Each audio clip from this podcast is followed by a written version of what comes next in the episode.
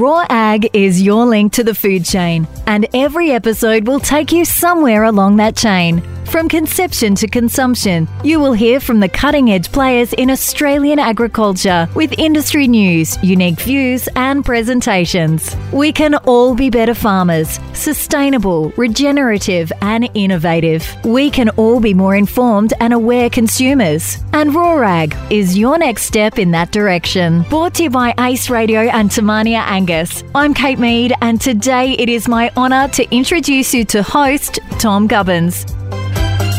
This is episode 31 of the Raw Ag podcast. My guest today is Grant Sims. Grant and his family run down under covers. We are talking today about multi species cover crops. Welcome to the Raw Ag podcast, Grant. Yeah, thanks for uh, having me. And um, what are you? What have you been up to? Oh yeah, pretty busy time of the year at the moment. We sort of do a bit of hay, and then um, we're yeah we, with the seed business, we're mixing up a fair bit of seed and getting that out with all the rain, and uh, just about to start harvest. Um, so well, hopefully this week before the next uh, lot of rain that's on the way. no worries. And whereabouts are you at the moment? Um, yeah, just at home, but yeah, we're at, yeah near Lockington or near Echuca, um, where we're we're based. Yeah. Yep. Very good. And um, down under covers is um, sort of making a few ripples in our industry at the moment. Um, uh, multi-species uh, cover crops, and you know you're def- you're helping us at the moment at um, Tamania. Um, tell us a bit about what what this, what all this means. Yep. Well, um, I suppose uh, we sort of fell into it in a way, like um, like I'm sixth generation on the farm, and we always grew up sort of cropping and, and sheep, and then um, you know just sort of I got involved in Vic No Till and a few things, and and uh, we we got rid of the sheep there for a while, and um, we're just purely cropping. And then um, we sort of were starting to run in, you know, certain problem paddocks within the soil, just having problems, you know, with break crops and rotations and being profitable and and trying to tick boxes that we had within you know, improving our soil. And um, and I sort of come across, you know, where we're adding, we would see different plants growing better beside each other, and we started playing around with companions, and then.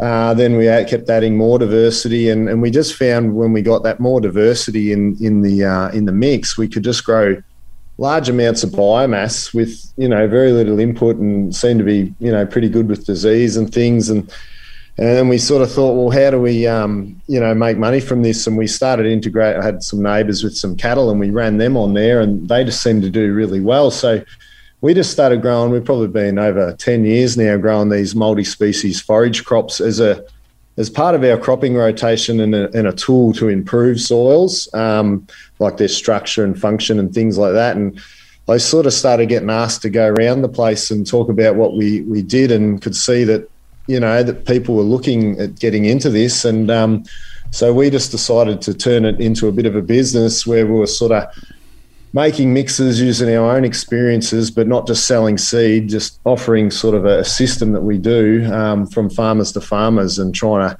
make it a bit more cost effective and, and affordable for people to do. So, yeah, it's been a, a lot of fun. So, when you say multi species, how many species are we talking about?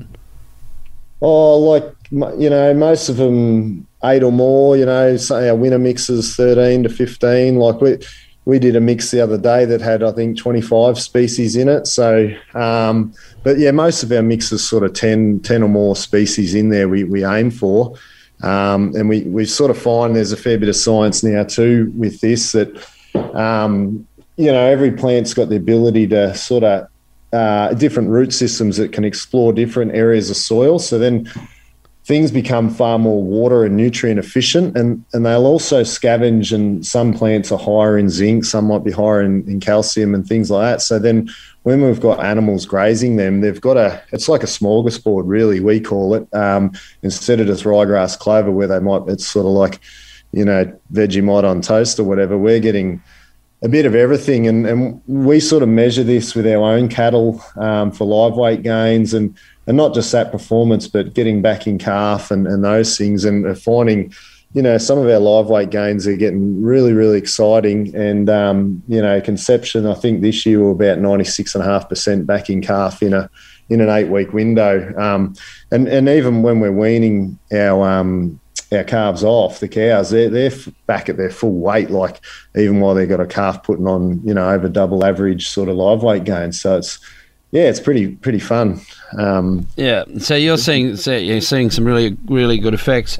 I mean, when I was a kid, uh, Dad, uh, with the advice from a fellow David Deberman, who you may or may not have heard of, they used to they used to sow, you know, multi species at uh, our family place at Pardue when when we were there, and um, but that was for a bit of a different reason. That was so that you know different plants would take up residence in different sort of soil types and um, mi- microclimates, uh, micro environments within the paddock.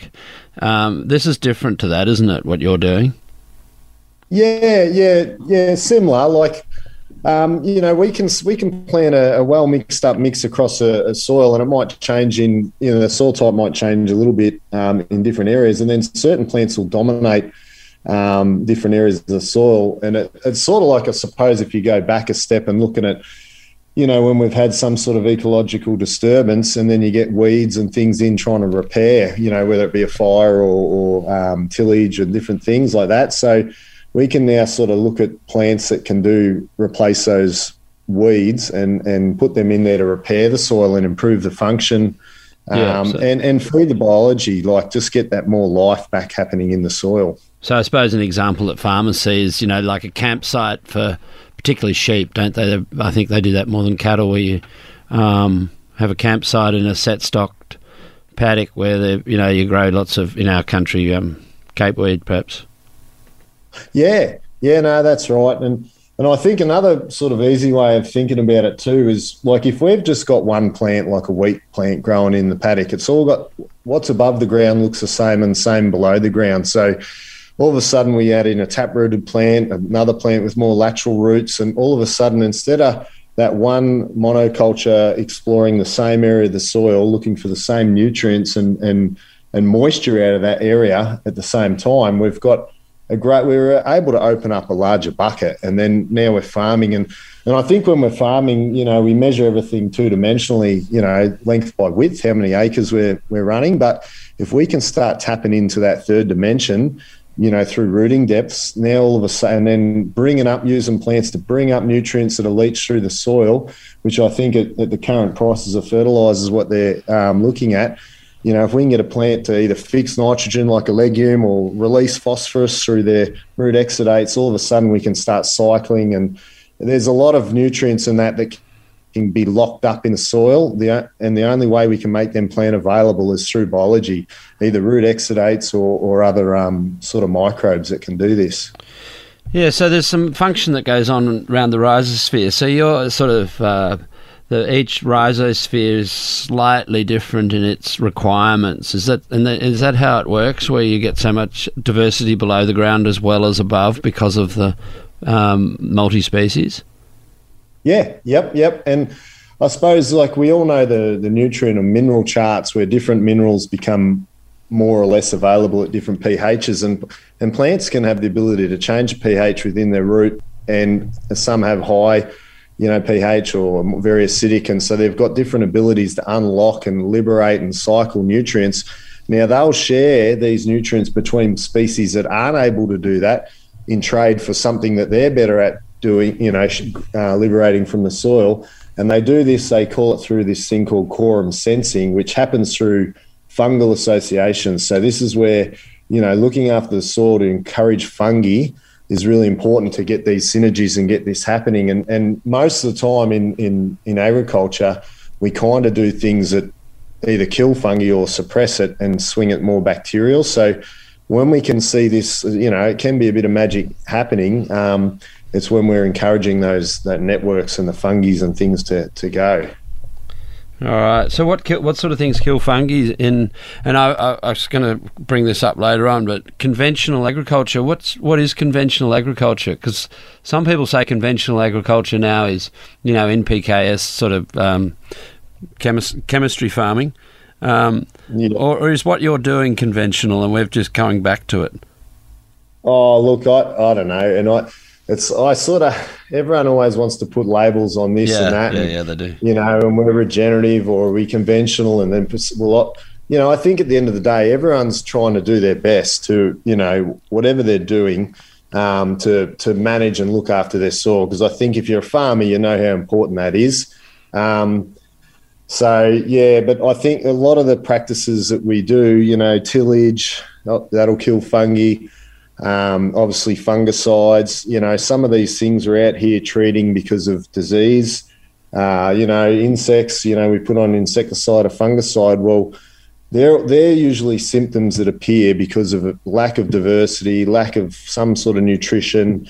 You know, we've sort of been able to manage these things by getting biology and nutrition in, and, and we just find the more diversity we have in our system, the less of these things um, appear Yeah. which is um, a bit of fun. And I don't know. I, I like to measure if our plants are photosynthesizing at a higher rate.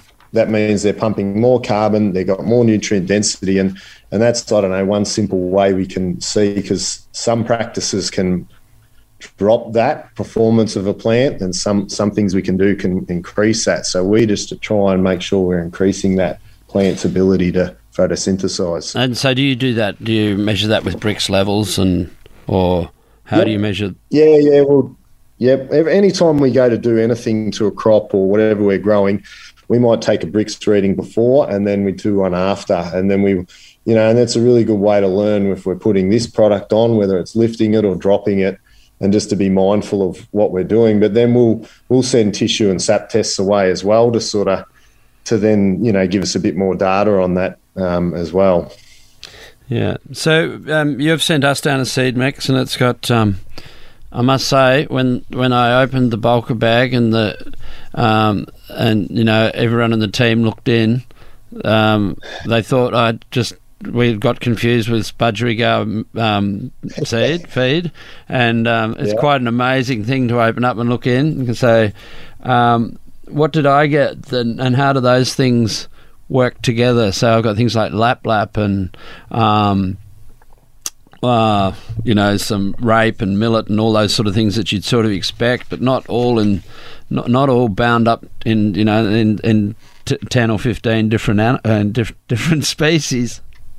Yeah, yeah, no, it's pretty cool, and it's it's funny now when you start looking at them all the time and, and growing them yourself. Um, you know, the more we see diversity in, the the better it sort of looks. But it, it can be funny, and it and it can be a different mindset to even managing and grazing them. But I suppose, like you know, there's the plant different plant families, legumes, grasses, cereals, brassicas, scavengers. So it's about sort of stuff we've learnt on how to get the ratios of those right so that you're getting good return on your investment in in in like the animal grazing side of it but then also that you're not overdoing it with one thing and not enough of the other to to make sure the roots are doing their job in the soil as well. But it's it's really exciting because you know I'm very lucky to talk to um, different soil scientists that I've met over the time. And and we can now sort of look at tailor make, making mixes for a desired outcome, you know, whether it be in a fruit orchard to help bring in beneficial insects or, or suppress nematodes and different soil-borne diseases, to even increasing the lactation in a in a in a lactating animal. Um, in that mix, you've got the dairy mix, we call it. It's for more high performance animals, and there's plants in there that when they eat it, it'll it'll trigger something in a milk producing animal to to create and lactate and produce more milk. So it's uh, yeah, it's pretty exciting now when you start to learn all these things and and using plants to sort of improve performance rather than just buying something out of a jug and or a bag and pouring it in. It's pretty Um, amazing. Yeah. Yeah, And uh, I noticed last year in in um, we had an early go at it last year, and um, you know, and compared it to our millet, and I don't think the production was any different. Really, I couldn't tell, but that that was good enough for me. You know, all the things I don't know, and I'm listening and hearing, and um, and you know, trusting that everything else that I'm hearing is happening behind below the ground. Um, and I didn't get a drop in production, and probably probably did get an increase in production. I just don't realise it. Um, and that's you know that's why we're coming back for the to do it again and again. Um, but even the the you know sunflowers in it, um, I just I, I thought that you know they looked so unpalatable and how when, what what were they doing there? And then all of a sudden I went out one day and they're all gone. Yeah, you know they got to some stage and um, the animals ate the whole thing. They didn't even leave the stalk.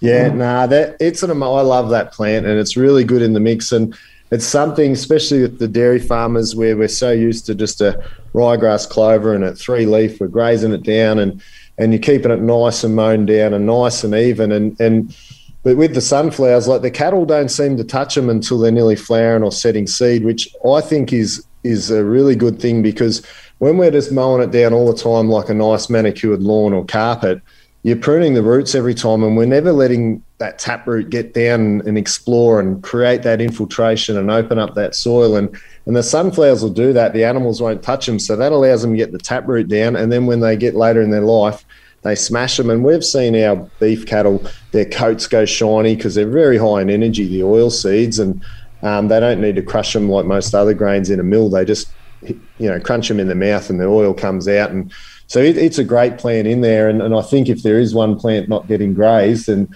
and just hanging out in the mix the sunflower's not a bad one to have looking at in your paddock when they're all in full flower yeah, now since you've started doing this, obviously the climate change debate's got really going, and um, um, and some people are saying that the soil's the place to put the carbon.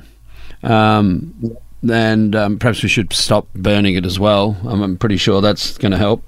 But um, you know what is in the atmosphere? Can we um, use photosynthesis to put it back in the soil and keep it there?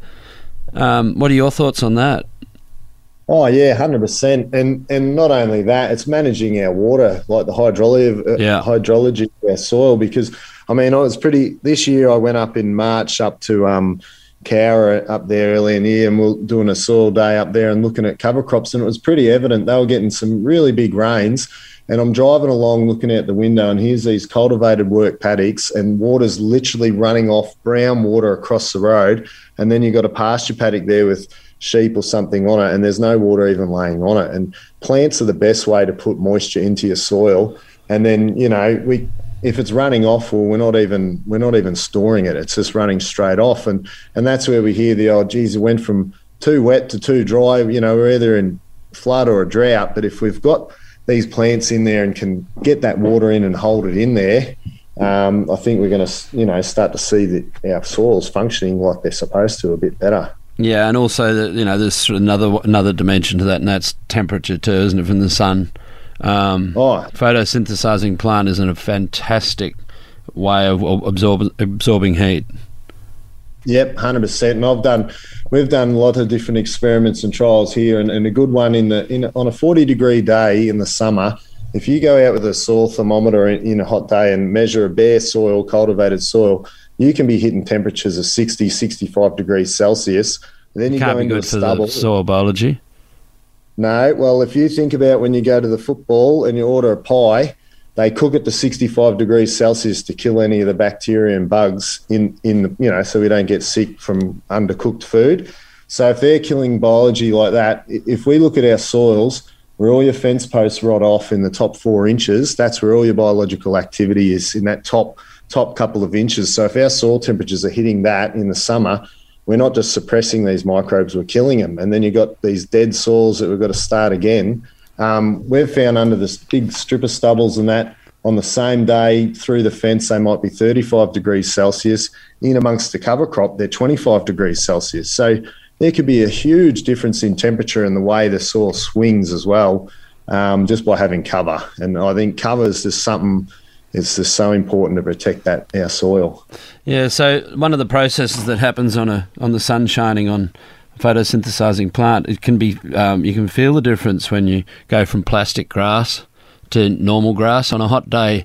Um, photosynthesizing grass does not get hot on your feet, whereas plastic grass does, and it's because the energy is being converted um, into glucose in a process. So the heat is not um, you know it doesn't get tra- transferred into long wave heat energy. It just it just gets absorbed. The light just gets absorbed. So it's pretty. It is pretty amazing um, what how it all all those things function. Um, what about um, you know cover crops every year? Uh, I, I, reckon I get the stitch doing it all the time. Have you got any perennial solutions where you know you can cover crop for a while and perhaps get your microbiology right and then move into perennial?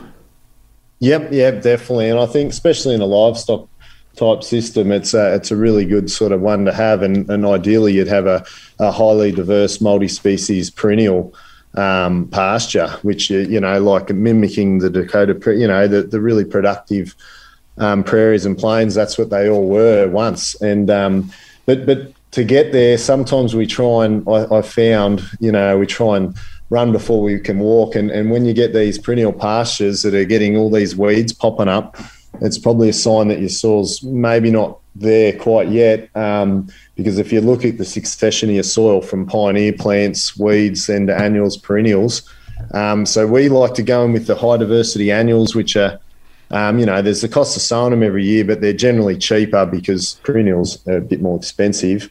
But we can get really good production off those annuals and prime, use them to prime the soil, you know, swing that bacterial fungi ratio to be more balanced, more fungi in there um, get the rooting depth increased and, and get that function of the soil up, then start. We might, and we've done it on our farm, like year two or three, then start stitching in a few perennials, um, which then you can get instant return off your annuals because they'll grow quick. You can graze them, and then the perennials come through underneath.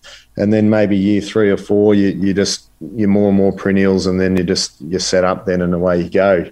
Um, so yeah, it's definitely a really good. I think it's just about having your goals and and and just working away at it, and not trying to trying to rush it too much. Move away from that for a second. Where are you going to get your um, P from this year?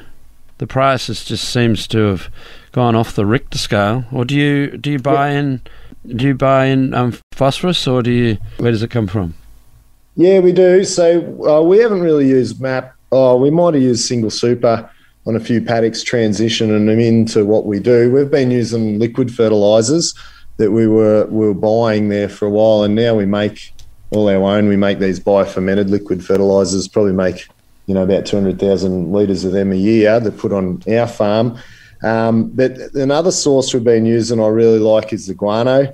Um, we've been using that uh, along in combination with the liquids, and that's it's more of a slow release um, form of um, phosphorus, um, but I think it's 12% phosphorus, 30% calcium. So I really like, you know, and it's got all these other minerals and, and um, kelp and coral and stuff they mine it out of caves and that. Um, but yeah, so the guano is looking pretty good this year, like still sort of mid 800 to $900 a ton. Um, um, whereas the map and everything's gone right up. So yeah, we'll be probably just sticking to that, using a fair bit of guano, which and uh, and our liquids uh, for our yeah. P source. So tell us a bit about more about your liquids. Um, how how do you get P um, from a a plant on your farm, or a no, not a plant. I mean a a, um, a process on your farm making it. Yeah, yeah. So we'll um, we'll get a biological source and then feed it to increase the biology and, and effectively you know adding milk and molasses and things to, to feed the, the microbes in in that brew and then we'll we'll grow them for a few days lock it up like we've got these big tanks we lock up like you brew and beer and then we'll add in the sulfates or the minerals so we, might add in um, calcium nitrate in one we might add in um, you know boron or iron or or manganese. Like most of them are like manganese sulfate, um, which is Epsom salts. We'll add into the tank. So we add all them individually, brew them, and what what we're doing there is the microbes are. Um, I suppose for all those minerals and nutrients to become plant available, they have to go through a process in the soil, like with microbes converting them into plant available forms. And so we're doing that in tanks, and then then we'll once they've fermented for um, you know a month or so, then we then filter them all back and we can then mix them all together because they're all stable. Um, you can't mix certain, like calcium and phosphorus, you can't mix that together um, without going through that process or they just lock up and they then it becomes a real mess. But once we've put them through this process, then we can mix them all together and then we, you know, we've got these big tanks and then you know, we've got a liquid system on our um, on our air seeder that we can then squirt this stuff in the soil um, along with the guano or whatever else we want to use. Yeah. Yeah. So when you say you squirt it in, you actually bury it, do you, or are you putting it on yeah, top? Yeah. So it's in it's sort of injected into the soil um, like a little stream of liquid running down behind with the seed. Um, right. So it's injected into the soil, and then we'll use a lot of this stuff for our foliar. Like once the crops are up, we'll we're making this, and we don't um, broadcast urea anymore. We dissolve that in in water, like we'll do large amounts because we're doing um, a fair bit, and then we'll add you know fulvic powder, and we'll add whatever the lacking minerals are from the plant. We can add that in, and then foliar apply it, and um, we're finding if we can get those. Um, you know those diff- minerals in pretty good balance within the plant. Um, that'll generally lead to greater photosynthesization from the plant and less disease, less insect pressure, everything if we've got all that in balance. So yeah, we we're um yeah, it's sort of a bit of fun. We do another thing on the side is yeah, making all these fertilizers and that as well in in the shed. Um, in amongst you know all the other stuff. yeah, I like to think that us humans don't really know very much when it comes to this. Um, you know, there's a lot to know, isn't there? There's a uh, right. how, how, do you get the how do you get the chemistry balanced? Um, yeah, good question. Well, we sort of like we go off soil tests that act as a bit of a guide, and then and then this sap and tissue text t- test is where we can correct deficiencies pretty well because sometimes you can um, you know, your soil might be low in, in whatever that, um, like a nutrient, say calcium, but you can put that in and then it locks up with something else. So you still might be low. Um, there's a there's a thing called a Mulder's chart, which really describes how different nutrients can antagonize and, and, and work within each other. But when you're going in through the leaf, it's an ability to sort of correct some of those deficiencies pretty well and, and generally at a not a big cost. You know, you could be a couple of bucks a hectare here and there on a certain mineral to give you a pretty good outcome. Um, I've got mates that have had low boron in the leaf and put it on at you know whatever the rate was, um, you know, for say three dollars a hectare, and done test strips and found you know up to a ton yield increase in the grain. So. Mm. There's some yep. pretty good things we can get some pretty good bang for a buck with these um, if we do it well. Yeah. So what about what about the future? What have you got on the drawing board, which is exciting and coming along that you're going to uh, inflict on us next? Yeah.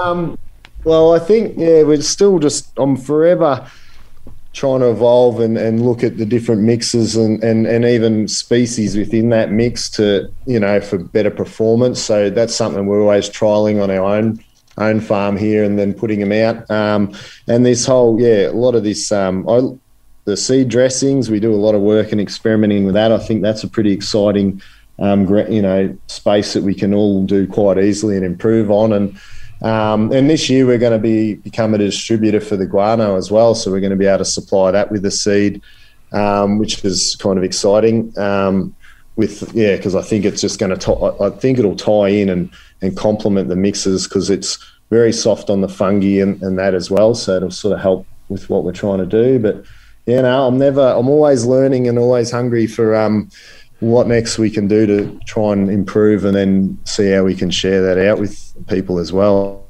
Well, it sounds like things are very busy at Down Undercovers. So, um, you know, if anyone's listening to this and want to learn a bit more about it, um, Grant Sims is um, certainly sending a few uh, waves through the industry at the moment. I know that we're having a discussion at our family um, executive meeting, and I mentioned your name, and Hugh Barnett, who helps us out, knew straight away who you were. So you know, it's um, and he comes from Warwick in Queensland. So um, you know, you, your name's getting around there. It's um, good to see that someone is is actually bringing. I think what you're doing, uh, Grant, is actually um, proving up stuff that we've been playing with for a long time and don't really understand. And um, and I'm I'm getting you know, it's, it's really good work you're doing.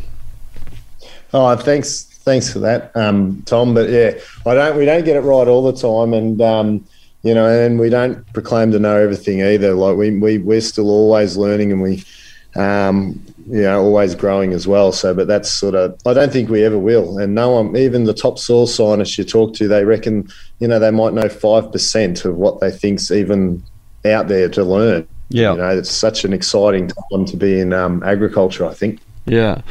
And uh, you you mentioned no till a bit before, um, and you know, obvi- the, so why is no till such a um, a benefit?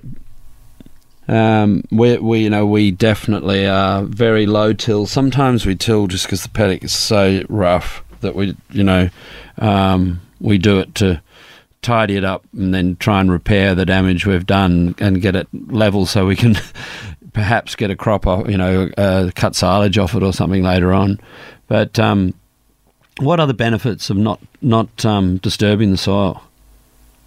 Yeah, um, yeah. Well, I'm a, I mean, yeah. I never say. I think one thing in all this, whatever type of farming we're doing, um, I've seen, and I mean myself included, when we get so stuck with a set of rules that we've got to 100% follow, Yep. There is probably times where you've got to break them and maybe take one step forward to take two steps. Yeah, one step back to take two forward. So it's sort of like understanding people. the damage you might be doing and being aware of it, and then um, changing. Yeah, I, I, I, know exactly what you're saying. It's sort of um, the damage. Uh, you know, if you're having a negative effect, then be aware of it because you will then be able to be aware to correct it. Yeah, that's right. And I think um, there's a lot of examples in everything we do. Like some, you know, even a fungicide, we could say, let's put this on because we're going to protect the plant against a disease that we may get or may not. Um, but then what's the negatives effect of that? And sometimes I don't think we're fully informed of what, what the detrimental things are to what we do. Um, and with the tillage, like for us, you know, like you could go to England and, and those places in the high rainfall where they've done it for years and they still grow these big crops, but they've got – um, you know, rainfall and cooler climates. So if we get in a more marginal dry area, and I mean, there's a lot of work done with this, you know, in some of our paddocks here, if we cultivated that, them and we had a dry winter or spring the next year, we might not get a crop versus getting harvesting a grain crop off it. So tillage for us is, is you know, it's one of the most destructive things we can do. And it, and we actually, like I was president of Vic No Till for a number of years and on the board there, and we actually had this rainfall simulator that really demonstrated the effects we could get different soils that have been cultivated versus not in, in living roots all the time and and the effect on infiltration and that tillage breaking up the the glues or the glomalin that holds soil together gives it aggregation and you see it a lot especially where they've been you know your, your subsoil layers. If you put the shovel in and the top two inches nice crumbly and all that because the roots have repaired there. And then the bottom of the shovel's that rigid, blocky, sort of dense layer that's low in oxygen, low in organic matter, and stuff like that. That's when we've broken up the the topsoil, the, and which creates those fine particles. And then when you get rain, it sieves that through through down through the soil profile and creates those duplex or those dense layers. And we've found just on our farm by going to zero till to a disc after four or five years when I put the shovel in, I can't tell the top of the shovel from the bottom of the shovel because it's just crumbly all the way. And it's and I suppose, like you say, there is times where we look, we've just got to come in and do it. The the good thing of, and we could demonstrate this with the rainfall simulator. The best way to repair that damage is through roots, through a living root, pumping carbon and their root exudates into the soil. And and I've done a test on a cultivated soil put it in this thing and it and it fully dispersed and all the you know the water that infiltrated through was all brown which is all the f- fine soil particles get leaching through your soil and creating those layers. And then we plant a crop in there any crop and then you go and do that test three months later and the whole way that soil performs is completely changed the same bit of soil in it. And so roots are a really good way of repairing uh, that that tillage damage. Or that's how they you grow soil is through roots really yeah, and, and we find it in wetter environments too that um, the paddocks are wetter if you till. Yep. You know, and yep. um, like like a lot wetter. Um, and and if we leave them alone and direct uh, direct sow and, and don't muck it around much, you know, you can drive the ute over that those paddocks all winter. Um, but you can't go near them if you cultivate them, and you know probably not the next winter either, um, which you know, it's a, it's a, that's a big advantage in our area, particularly with livestock, heavy livestock running over them and pugging in the winter. Um, you know, if you get good ground covers, it, the pugging goes away.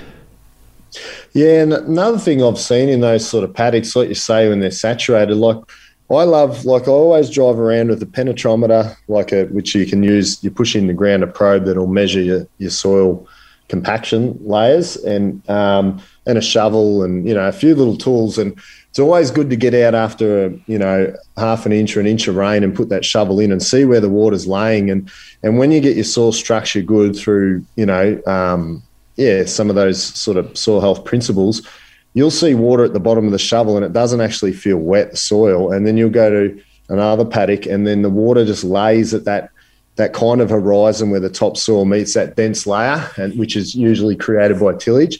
And when that water is sheeting there, you go there in the winter, you know, like you say, all of a sudden the topsoil's soggy and wet because it's not infiltrating down. You've got this water layer which can prune the roots, which then usually makes the crop start to go pale green because and a lot of time, okay, what do we do? Let's throw more nitrogen at it because it's looking a bit pale. But a lot of the time, it's oxygen. The, the, the roots are sitting saturated in this layer of water that we've created from tillage. So then we we can sort of mask that with with urea, or we improve the soil structure and have more oxygen down there, and then we get less of those other symptoms um, appearing. All right, Grant. So um, we finish off our podcast with mistakes and masterpieces and mentors. What what mistakes have you made that you'd rather you didn't have? Um, yeah, I think like all of us, you know, we all make mistakes, and and we make a lot because we're always trialing, and it's. I've, you know, at times, um, some of the things I think up and, and, go and do, I've got no rule book or nothing to follow. So, um, generally, if they work, um, it's all good. But if they don't, we, it's sort of learning from that. And and I suppose some of the bigger ones, or what I've found is when you are implementing a new a change in something, it can take one, two, three, or four years before that to work. Um, you know, for the soil to catch up, or for whatever reason. So it's it's probably not been prepared. Um, you know, with knowledge or resources, equipment. Mm. Um, and an example of that is, I suppose, when we introduced the stripper, we use a stripper front when we're harvesting our cereal crops which just takes the grain off and leaves all the residue there. And so you're left with this massive big mulch layer of, of stubble, which is kind of awesome. But um, then it's a, it's a change to the way it was done. And we found, you know, the first year we did that, um, you know, the following year we can't come in wet. So then we're, you know, timing of sowing is compromised because we've got these big stubbles that'll hold the moisture. But then that carbon and nitrogen cycling, you know, takes a bit more to fire up because we've got more carbon load there. So, um, yeah, we, we, actually sort of now remedy that. Use cattle as a big process to help cycle and to get that going. But uh, yeah, that that was one good mistake. Just sort of not not allowing uh, the time for things to catch up to what you're trying to do. I suppose. yeah, yeah, no worries. And your masterpieces.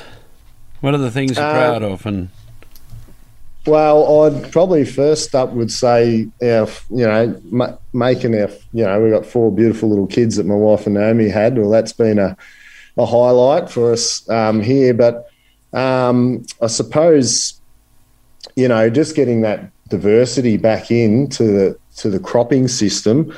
You know, like I was saying earlier, where we'd had these monocultures and we're running into different problems. Once we've once we've added that diversity in and then integrating the livestock, it's it's been a really good thing, um, which we sort of talked about. But also just you know stacking those enterprises, not just.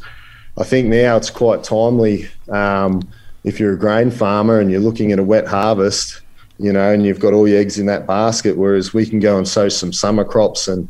So then, okay, we're sort of hedging our bets. If we get a wet summer, we're going to grow more feed here, and then that part of the enterprise is going to go well. So probably just integrating those um, enterprises a bit more, being a bit more diverse, and um, yeah, that's probably all a right. one for us. Yeah, and um, some mentors that you know helped you along your way.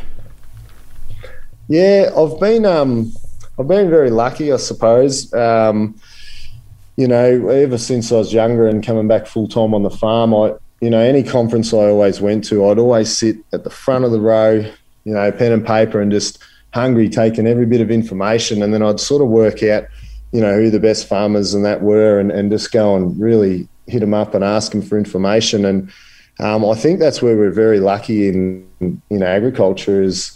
Um, you know, exa- this is an exact example of that. You know, we're in an industry where everyone's willing to share and, and be open with what's worked for them and what hasn't. Um, so uh, that's been, you know, and, and, all the people I met when I was with Vic No Till, different soil scientists from all around the world, you know, and I've had a lot of different ones here on our farm, and it, it, I've just been, there's probably been a lot really that now I can ring and, and ask for guidance and advice. So, um, yeah, no, I just think we're very lucky in this uh, industry. Well, thank you very much, Grant, for being on the podcast. And I can tell you, uh, you have taken a bit of stress out of my life by, you know, having someone like you I can ring up and have a chat to about how we can get diversity into our pastures because I've always wanted to do it and real, and we have been playing around with it a bit, but um, we're really into it now, thanks to you. So, thank you very much, Grant, and thanks for being on the podcast today. No worries, Tom. No, thanks very much. It's no, really exciting, and um, no, I look forward to uh, seeing how it all works out this year.